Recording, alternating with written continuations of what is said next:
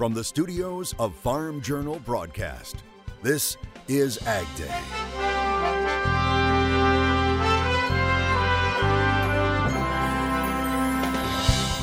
Today on Ag Day. I'm Charles Denny. Happy Halloween from the York 4 H Center in Crossville, Tennessee. Grounds allegedly haunted by a spirit known as Herman the German. That story coming up on Ag Day. Another possible record sale. Hear what it's reported one farmer paid for a piece of land in Nebraska. Trade tip the latest battle brewing between the U.S. and Mexico, this time over corn. Uh, Mexico gets about 90, 92% of their corn from the U.S. What it'll take to solve it right now on Ag Day. Good morning, I'm Clinton Griffiths. Another trade dispute is brewing between the United States and Mexico. The latest tip is one that has been in the works for the last two years regarding Mexican imports of U.S. corn. AgDay's Michelle Rook has the very latest. Clinton, Mexico has confirmed that the country does not plan to amend its ban on imports of GMOs that is set to start in 2024. Mexico's deputy ag minister saying the country is on track to cut its imports of U.S. yellow corn by half through increased domestic production. Mexico is a top customer for U.S. corn, accounting for 20 to 25 percent of U.S. corn exports annually. So this is a huge issue. Mexico is backtracking on their reassurances made a year ago that they would not limit imports of GMO corn from the U.S. Instead, they say they'll make direct deals with farmers in the U.S., Argentina, and Brazil who produce non GMO corn to supply their needs outside of domestic production. However, market experts say this is simply not doable. We've we've heard this story for the past two years. We we we all understand from the U.S. grain market perspective. We simply don't think it's going to be realistic. Uh, Mexico gets about 90, 92% of their corn from the U.S., 15 million tons annually. And of our GMO corn, that's about 92% of our product. In fact, 92% of the world corn supply is GMO. So Nelson says South America will have difficulty guaranteeing that volume of non GMO product. Now, you can certainly argue that Brazil is going to be much cheaper than uh, than us right now, actually, to, to, to cargo up in. Uh, but the question is, do they have the supplies of non-GMO corn that can be verified? Mexico claims their decree is not in violation of the U.S.-Mexico-Canada agreement, saying the country was under no obligation to buy and grow GM corn. But officials with the National Corn Growers Association disagree. There are numerous violations under Section 31 of the U.S. Mexico Canada agreement, if you want to get technical. Um, part of which, if you're going to reject a, an application uh, from an R&D company for whatever biotech product, uh, then you need to do, do it with some kind of sci- uh, sound scientific basis. Kelly says this is potentially arbitrary and capricious, and they're calling for trade action. We need the U.S. trade rep, who's the chief negotiator for the Biden Harris White House, to file a case. We think it's um, maybe not a layup, but certainly a, a, an, an, easy. Um, you're inside the free throw line in terms of winning the case. And it's not just a ban on GMO corn. Mexico is also moving ahead with their ban on corn produced with herbicides like glyphosate and glufosinate, which Kelly says is also a violation of USMCA. NCG officials say this import action also impacts a cross section of other U.S. ag commodities that are biotech or produced using glyphosate or glufosinate. So they're asking other groups to join with them to press the USTR for trade action. Kelly also points out it will impact white corn, so it is a food security issue for Mexico.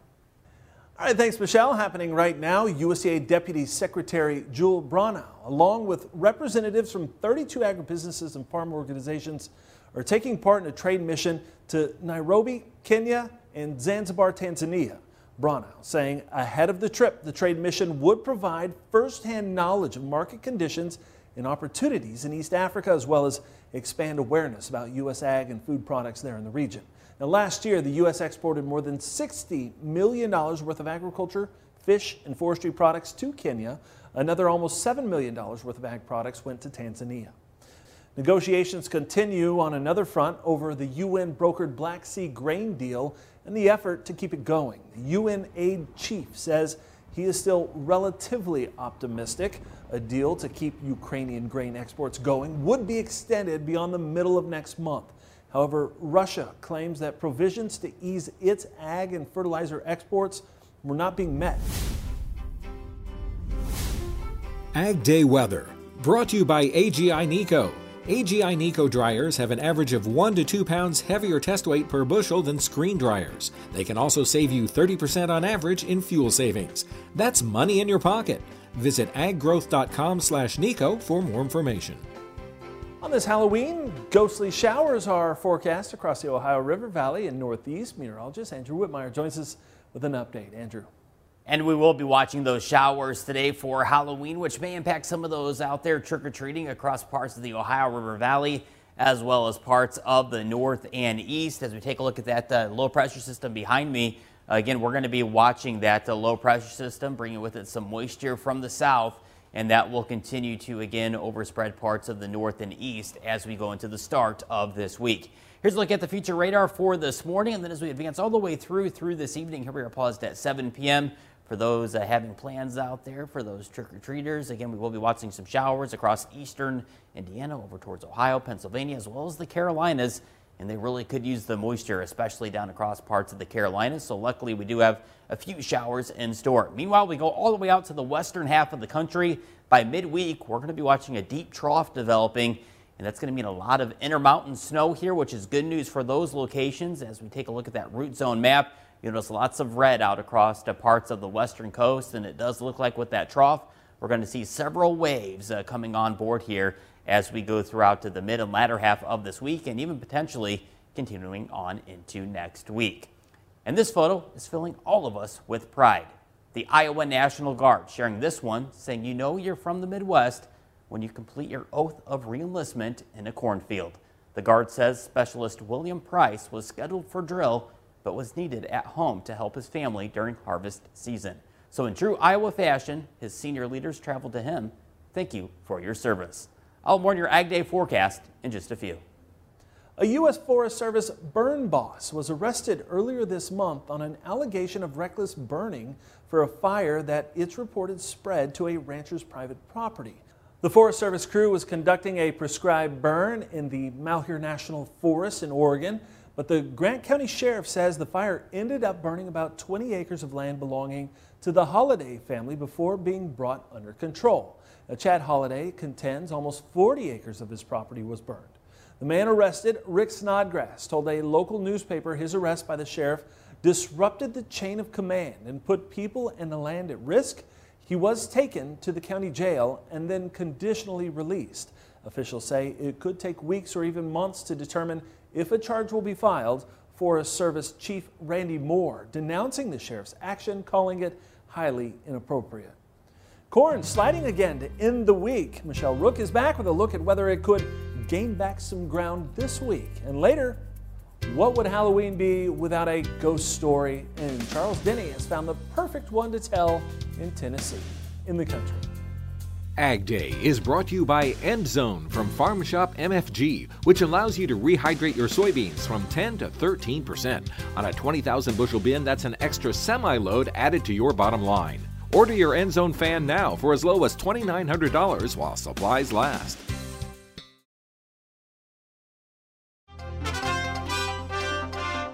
It happened again, another record breaking farmland sale, this time in Nebraska. Check this out $5.5 million for two tracts of land totaling almost 280 acres in Richardson County, Nebraska. Tract 1 selling for more than $27,000 an acre, the other for more than $14,000. Both tracts sold to separate local farmers, and we're told the runner up bidders were also local farmers. Now, you'll remember earlier this month, we told you about a record sale in Plymouth County, Iowa, where a farmer in that state bought land for $26,250 an acre.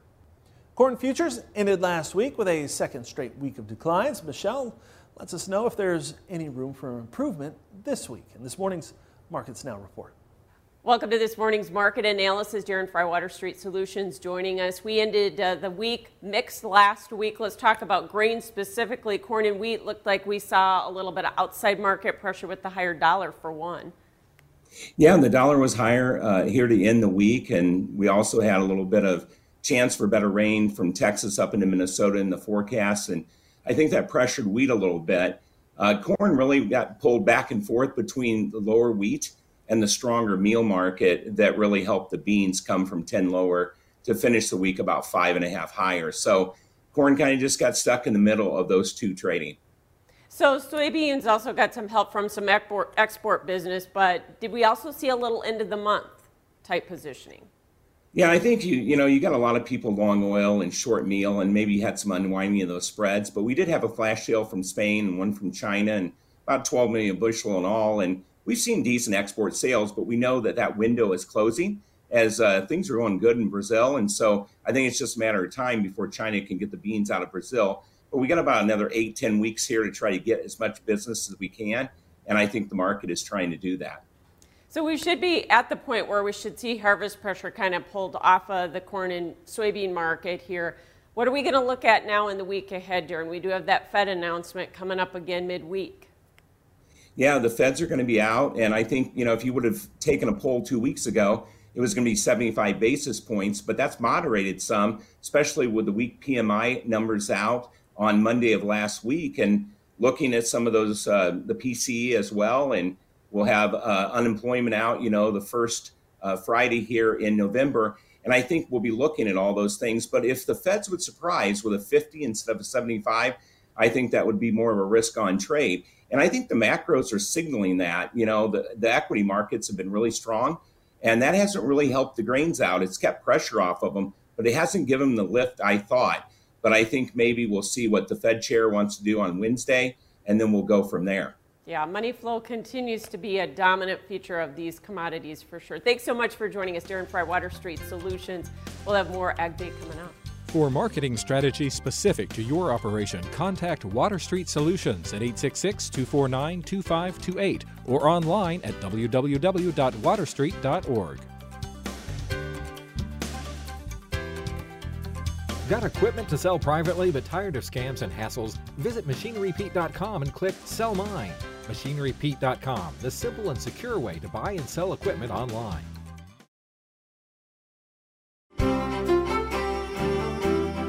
Meteorologist Andrew Whitmire joining us here, taking a look at uh, really temperature expectations over the next week or so. And it looks like it's going to be cool out west. It is. We're seeing a big pattern flip across all of the lower 48, and the most notable is going to be across parts of the western half of the U.S. It's going to cool down and become a lot more active, which is good news for those uh, soils that really need to become more saturated. And looking at the temperature map here again, for at least the temperatures are concerned, we're going to be really focused on this blue out here. We're not talking about uh, extreme cold temperatures, but we are talking some cooler temperatures, and that is all thanks to a more active pattern that is going to take shape across the western half here of the country, again across parts of the Rockies, Intermountain West, in the higher elevations, we're going to be watching for some pockets of heavier snowfall and at times of some much needed moisture for parts of the western half of the uh, U.S.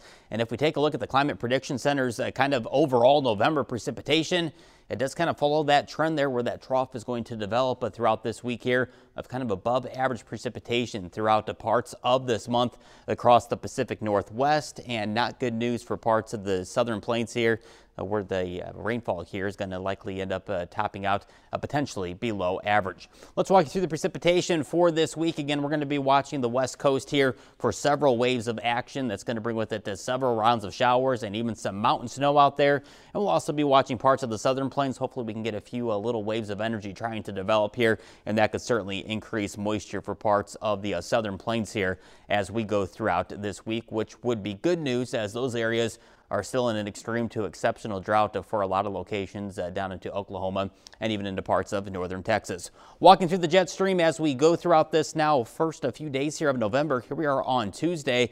We're going to be kind of watching that ridge building up across parts of the Great Lakes Midwestern states. It's going to allow warmer air to pump up to the north. Meanwhile, we're watching that trough that's going to be developing out west, and that's going to bring with it a more active pattern for the western half of the country and that's going to allow for areas along the Great Lakes Midwest and parts of the Deep South to kind of remain on the quieter side. And it's really, again, all thanks to that upper level ridge that's going to continue to build on in for the eastern half of the U.S. Meanwhile, that trough on the western half of the U.S. is going to allow it to become more active. That's a look around the country. Now let's take a look at your Ag Day select cities. Moving on over to Seven Devils, North Carolina, ghostly showers, high nearing 60 degrees. Going over to Tombstone, Arizona, looking spooktacular and going up to Deadwood, South Dakota, ghostly shadows.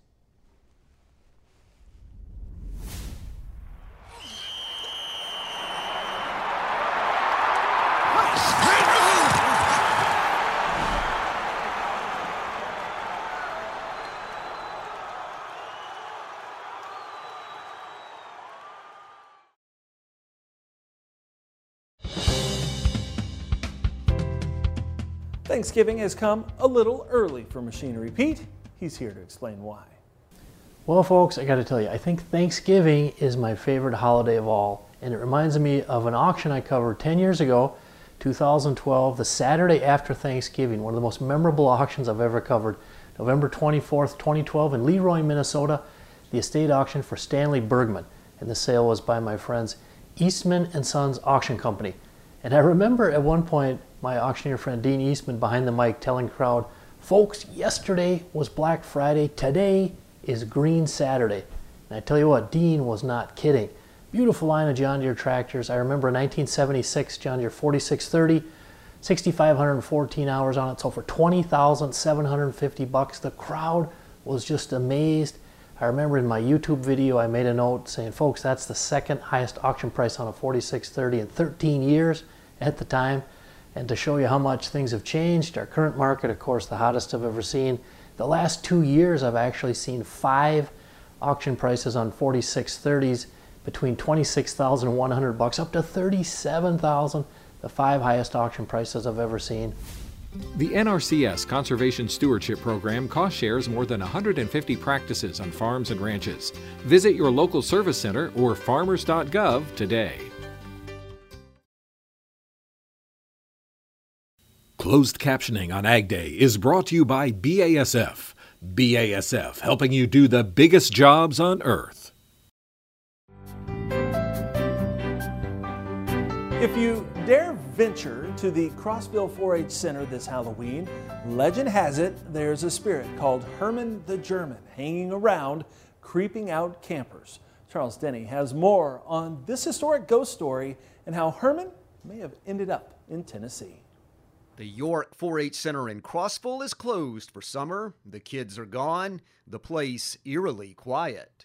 Just staff are here year round, along with the occasional work retreat, like this unruly group from the UT Institute of Agriculture's Marketing and Communications team. But no matter what time of year you visit, are you sure you're alone? Campfire stories expound on the legend of Herman the German, a one legged spirit alleged to haunt these grounds. It's just a little creepy sometimes. Um, kind of feel like people are, are, around or watching you, or you can be one of the buildings cleaning the building and not feel like you're alone. So, could it be Herman? I think it could be Herman. It could be. Sometimes you can you can hear the footsteps or feel like you hear the footsteps. Consider this the return of Herman, or Herman Part 2. We first told you about this story back in 2011. And according to recent talk, for the past decade, the Camp Ghost has been active. True fact for sure, York was a POW camp for German and Italian officers captured in World War II. There are still photos and artifacts from that era in camp archives. Reportedly, a prisoner named Herman tried to dig his way to freedom, scooping out a 40 foot tunnel, but he was shot in the leg as he tried his daring escape. His limb had to be amputated, and then he died, on camp grounds. The question now could he still be hanging out here? He just kind of oversees what's going on, doesn't really get in anybody's way, but he is he is present and he is very active, is what I've been told as well. I haven't had any experiences myself, but um, I, I, give it time. I give it plenty of time, especially around Halloween. It's evident that Herman is is um, maybe not alive, but he's doing well. Mm-hmm. State 4 H Director Justin Crowe theorizes that just maybe Herman changed his mind about that whole escape plot thing. You know, I think uh, it's one of those things when people go to 4 H camp, they don't want to leave. And so maybe he's been there for so long that he's just decided hey, three square meals a day, a pool, you know, 350 young people running around all the time. It's pretty enticing to hang out and want to have a good time.